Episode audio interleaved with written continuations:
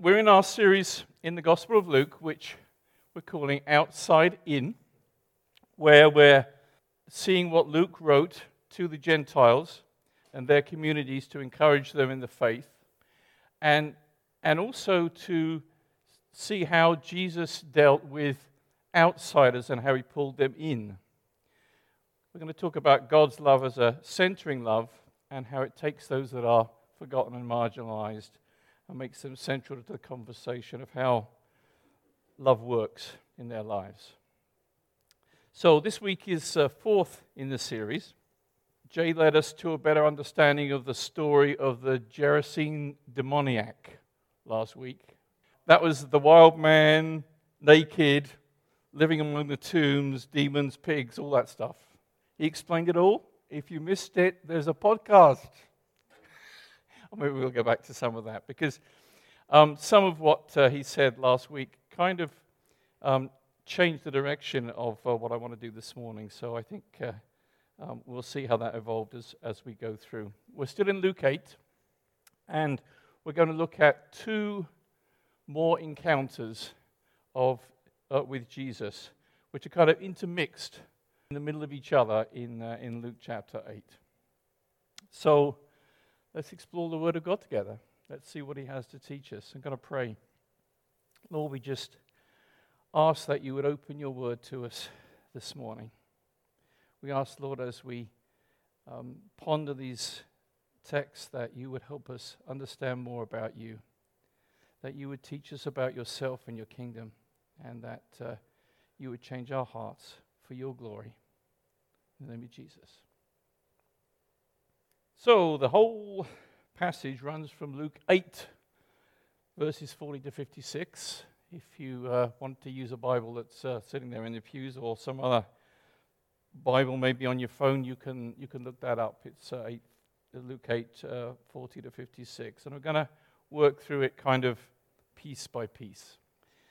Uh, so, Luke 8, verse 40. Now, when Jesus returned, a crowd welcomed him, for they were all expecting him. then a man named Jairus, a synagogue leader, came and fell at Jesus' feet, pleading with him to come to his house because his only daughter, a girl of about 12, was dying. If you're like me, some background helps to get into the story and connect with the characters. So I found a map. As, as, we, as we read last week, Jesus had crossed to the east side of the Lake of Galilee, which was the hill country, which is away from the main Jewish towns which are on the north and west. So you can see in the map, excuse me, um, the lake uh, the, in the middle there is the, uh, is the Sea of Galilee, and, and kind of north and, and west sides, that side, is, is um, where most of the Jewish towns are. And on the east side, that side, is um, where the, is the Gerasene area. It's near the border with Syria um, and it's close to the disputed area which you often hear on the news called the Golan Heights. You may, have, uh, you may hear that occasionally. Jesus had traveled over there with his disciples, leaving most of the crowds behind. They didn't really follow him so much across the lake.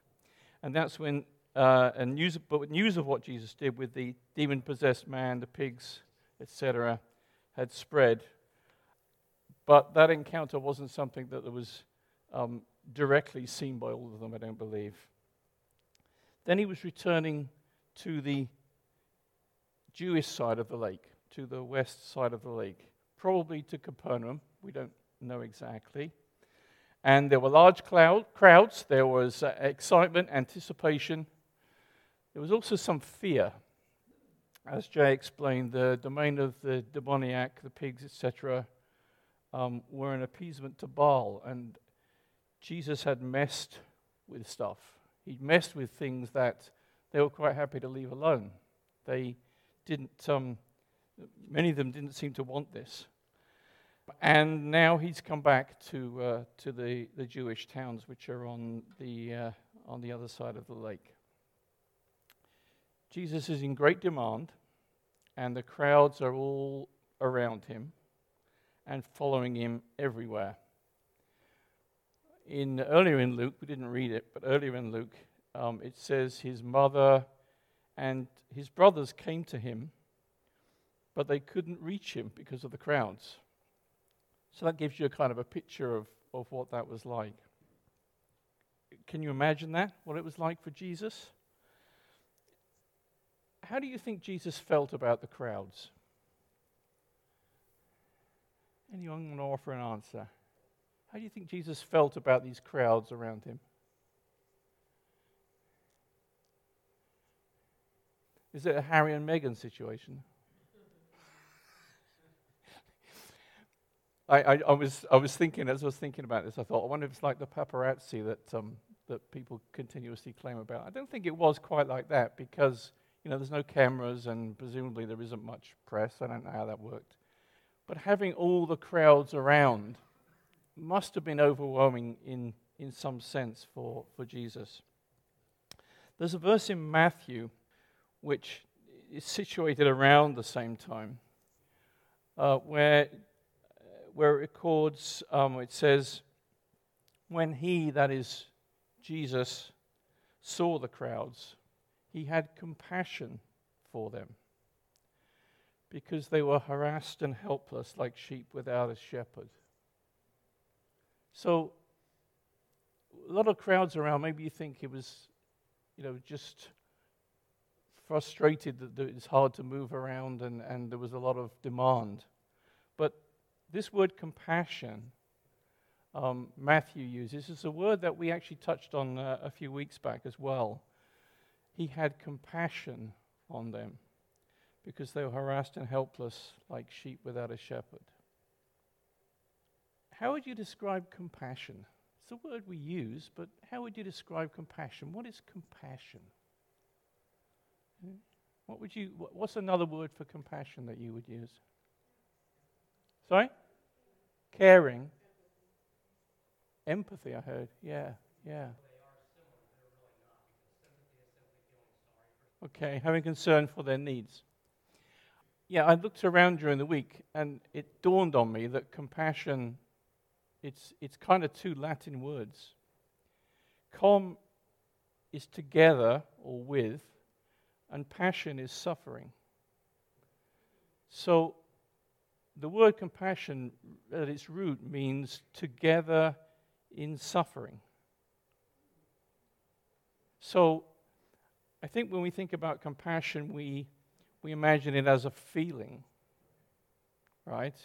That, you know, we, we kind of, we wish we could help or something like that. But it's more it's more about coming alongside in suffering. So there's a, there's a more active part to that. Um, sympathetic pity and concern for the sufferings and misfortunes of others is the definition. But to suffer together, I think, is really what the word is. It, it, in the root, it means to suffer together. It's about being in the midst of suffering with somebody, which is quite a lot more involved than, um, than maybe we would normally think of that word. James reminds us that the Lord is full of compassion and mercy. The Lord is full of compassion and mercy. And Jesus had compassion because it says they were harassed is it harassed or harassed? All right. Oh, Harris must be the English part. Okay.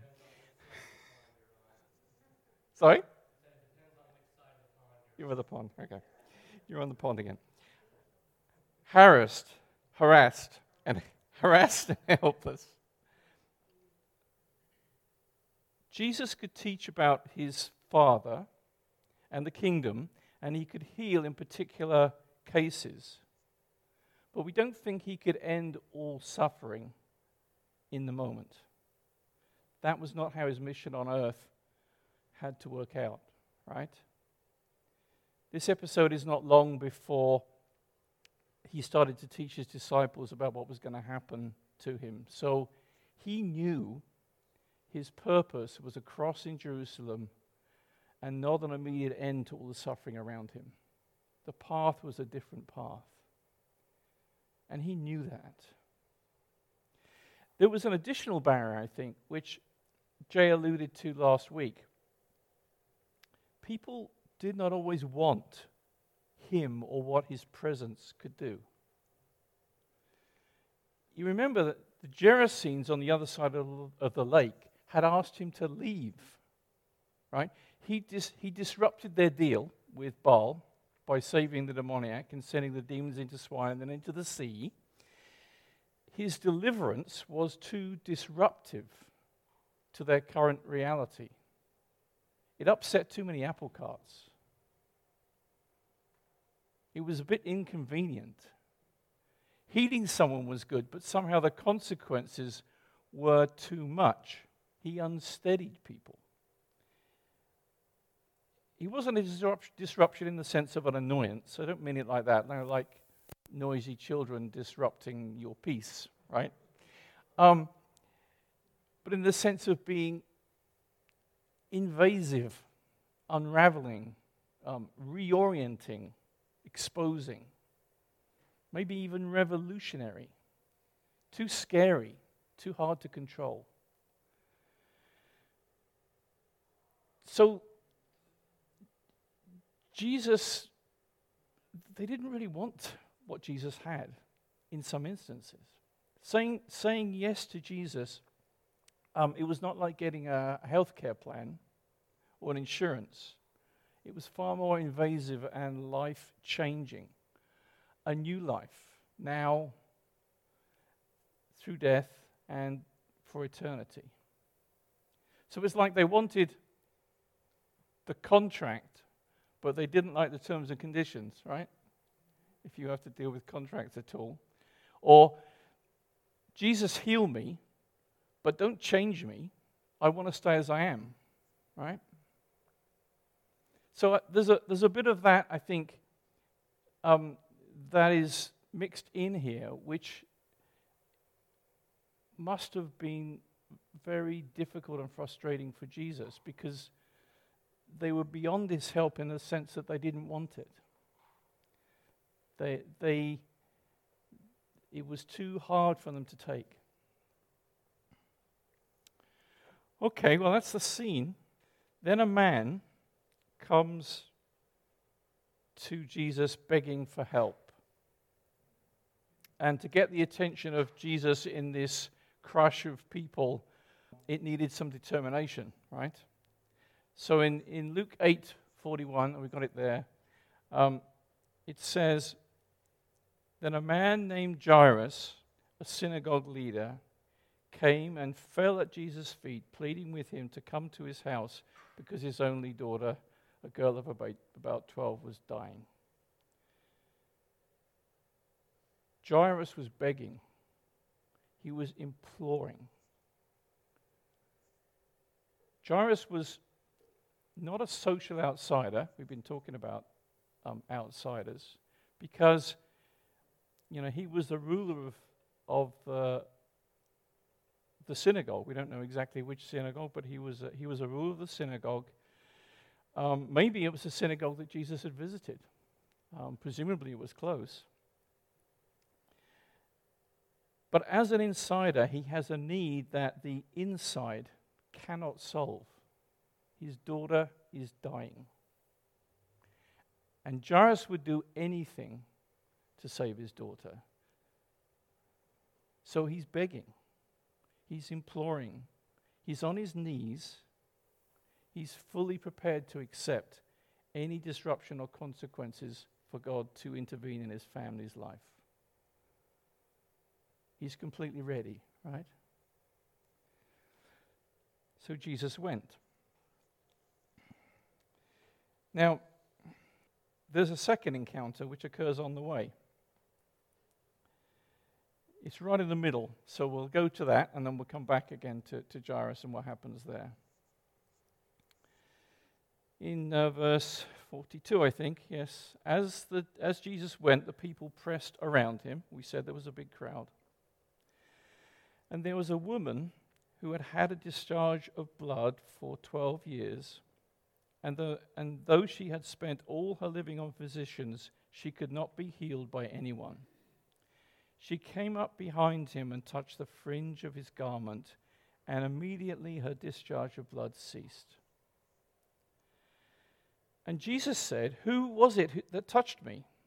When all denied it, Peter said, Master, the crowd surround you and are pressing on you. But Jesus said, Someone touched me, for I perceive that power has gone out from me.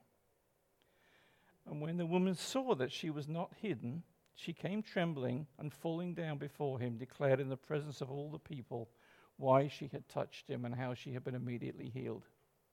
And he said to her, Daughter, your faith has made you well. Go in peace.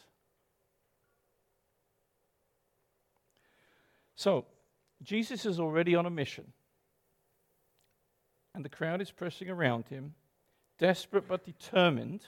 Again, this woman comes up behind Jesus, touches his clothes, and immediately is healed.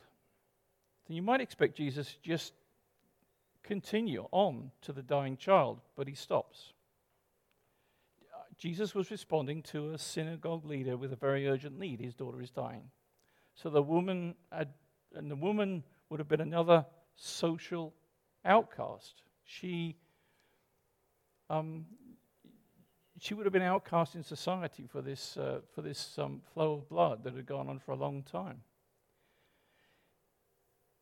But he doesn't rush on, he stops.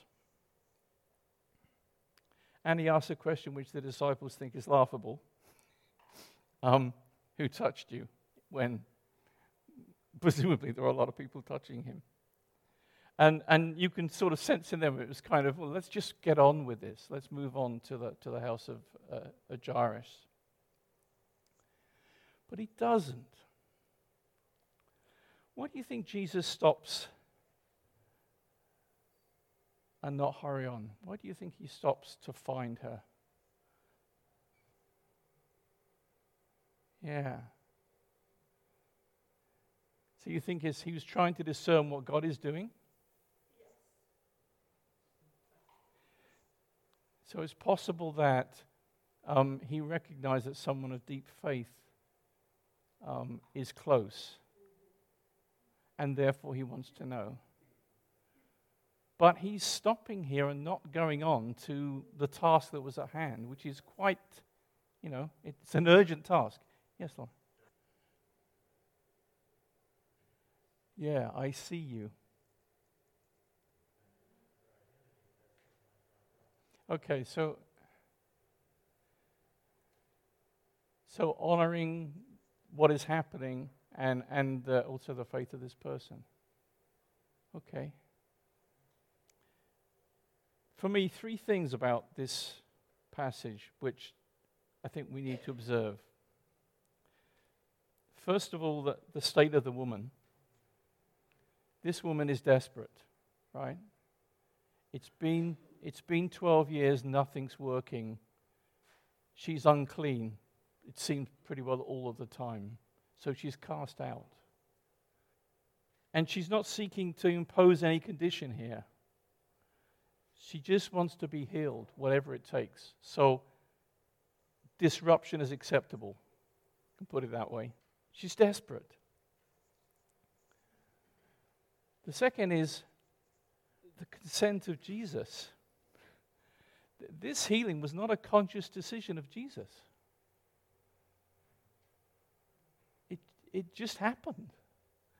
So maybe Jesus wanted to see what his father was up to because he recognized that power had gone out, but he hadn't decided in any way that this should happen, but yet it had. So I wonder that maybe Jesus is his real reason for stopping is perhaps that the, his father is at work and he wants to understand what his father is doing. So he asks to, to, uh, to try and find this, uh, this woman that, uh, that had experienced this healing. The other thing that, that I think is very important in this passage is Jesus is not too busy. His disposition is not too busy. I am I do not have a more urgent task. This is where I am now. I hope this doesn't um, make you laugh too much, but because this, this is stupid then and it's stupid now. As a young believer, when I was around 20 years old, I think, I remember that I used to feel quite selfish about my relationship with God. I'd become a Christian a couple of years earlier, and I was really enjoying a relationship with God. And I didn't want to share him. In my head, he was mine, and if too many other people got to know about him, he'll be too busy on other people's stuff, and it won't be the same. I see, I told you you'd laugh.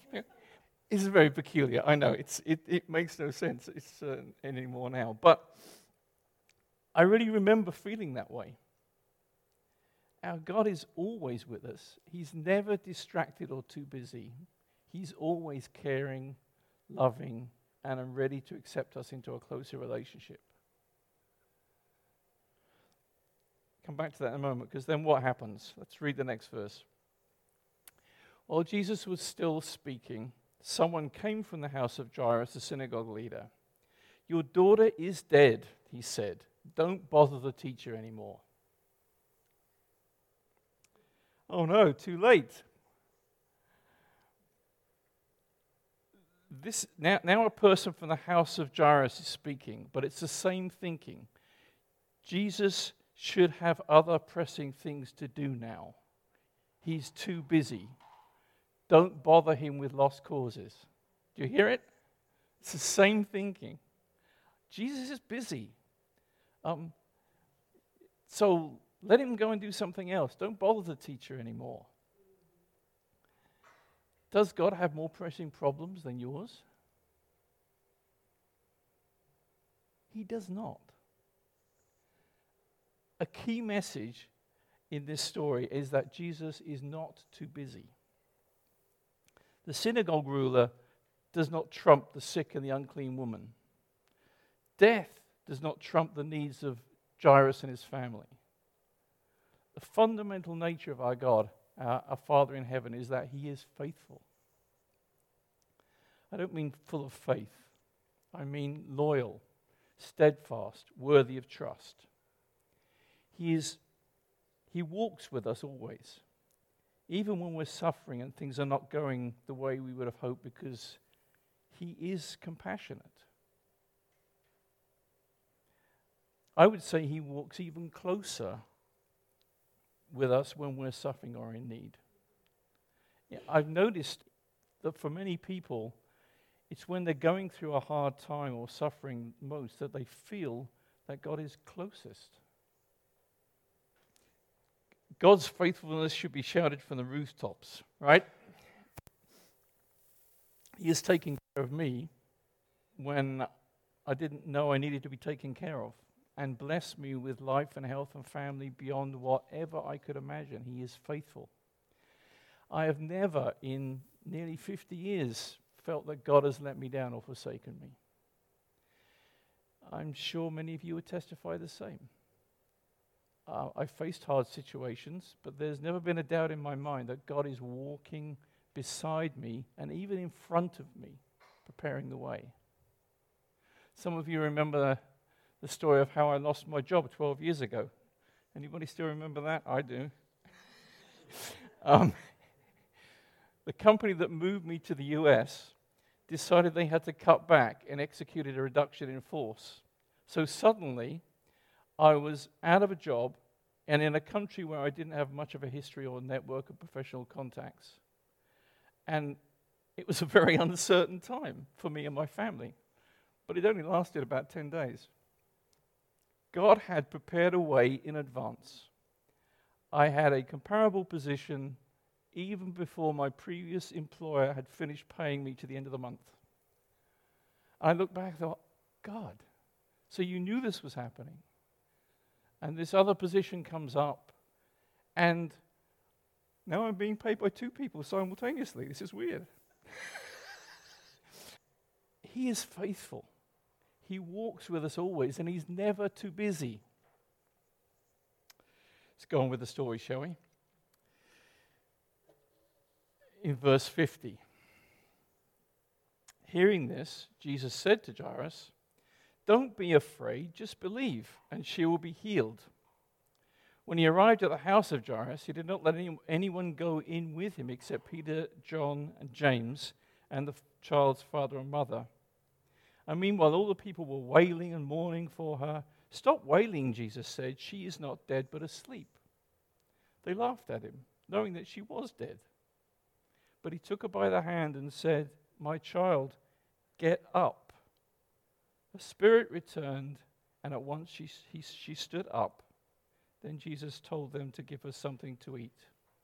Her parents were astonished, but he ordered them not to tell anyone what had happened. Mark, in Mark's gospel, we have the same story, and uh, um, Jesus takes her by the hand and says, Talitha kumi, which means little girl, I say to you, get up. Uh, it's Aramaic.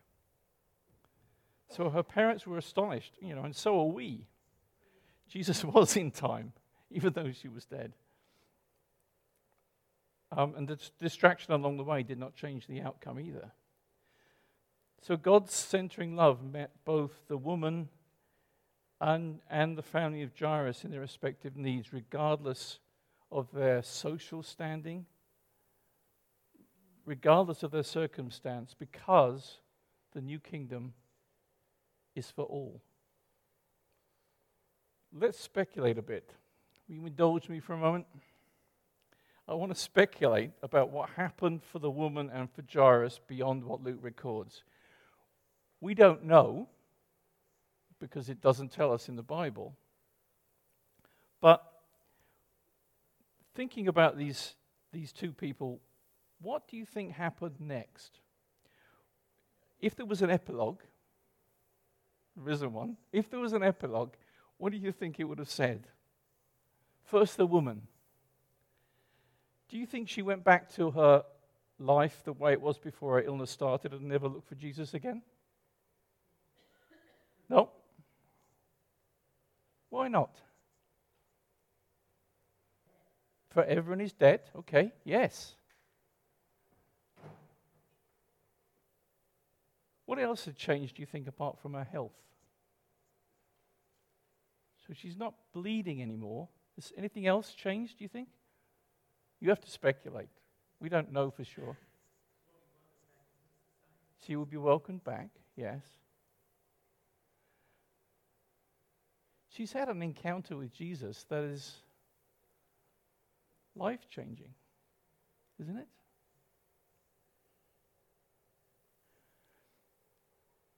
So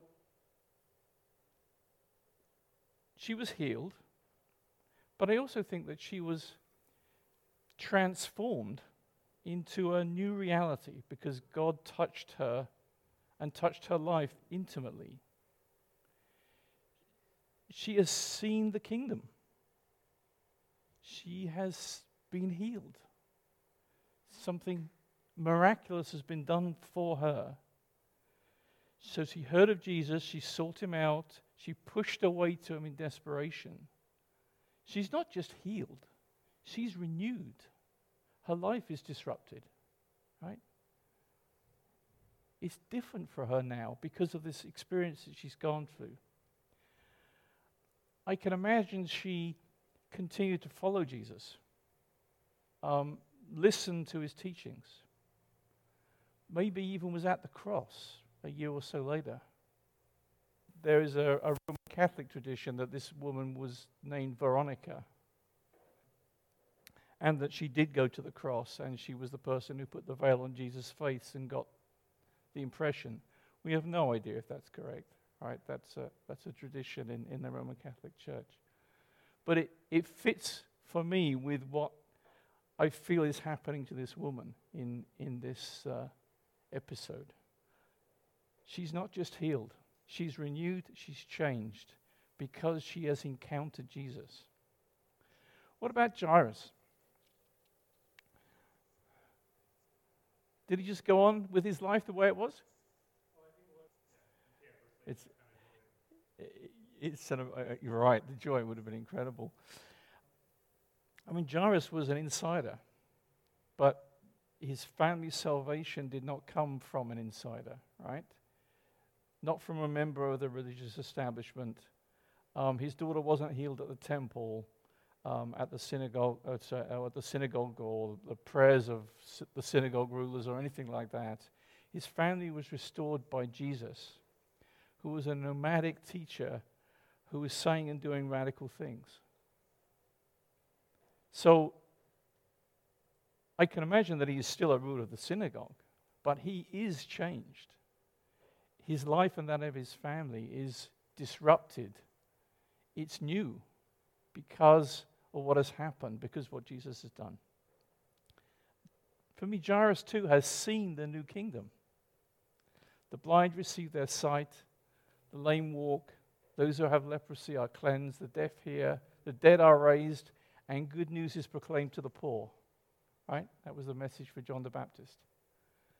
He has seen the new kingdom, the new has come. We've been calling this the disruptive lordship of Jesus. Encountering, encountering Jesus is life changing. It's not just a fix, it doesn't work that way. One of my favorite verses is, uh, is this one in Colossians. I'm um, not going to try and explain all of it. It says quite simply, For you have died, and your life is hidden with Christ in God.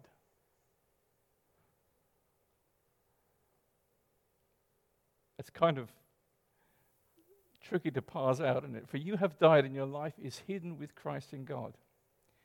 I put it to you that that is what the woman experienced and what Jairus and his family experienced. Jesus has touched them, and their lives are not the same anymore. The encounter with Jesus has shown them a new reality. What they knew about life has now been so fundamentally changed, it's like they've, been, they've died and, born, and been born again into something new. They're changed. He has touched them. You remember what Jesus said to Nicodemus? You must be born again he said. Nicodemus was puzzled, but it captured what Jesus was about. He's not just a healer, he's a savior, he's the giver of new life.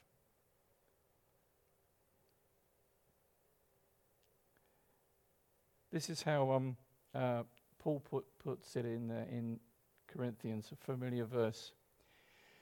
If anyone is in Christ, he is a new creation. The old has passed away and the new has come. We should not expect an encounter with Jesus to just match our agenda and only touch or fix the things we want help with. The old has passed away, the new has come. It's not going to be that we just get what we want. It's going to be that we get what we need in Christ. It's a fundamental change for us. It's an encounter with Jesus that is life changing. And there's a letting go and a taking up of the new as well. Jairus and the woman were desperate for Jesus to intervene and fully ready to move forwards into a new reality, to accept whatever comes to allow God to allow God in and to experience his kingdom. Uh, in the next chapter, I don't think we're going to read it um, in the coming weeks, but in the next chapter, um, Jesus says this He says to all, If anyone would come after me, let him deny himself and take up his cross daily and follow me. For whoever would save his life will lose it, but whoever loses his life for my sake will save it.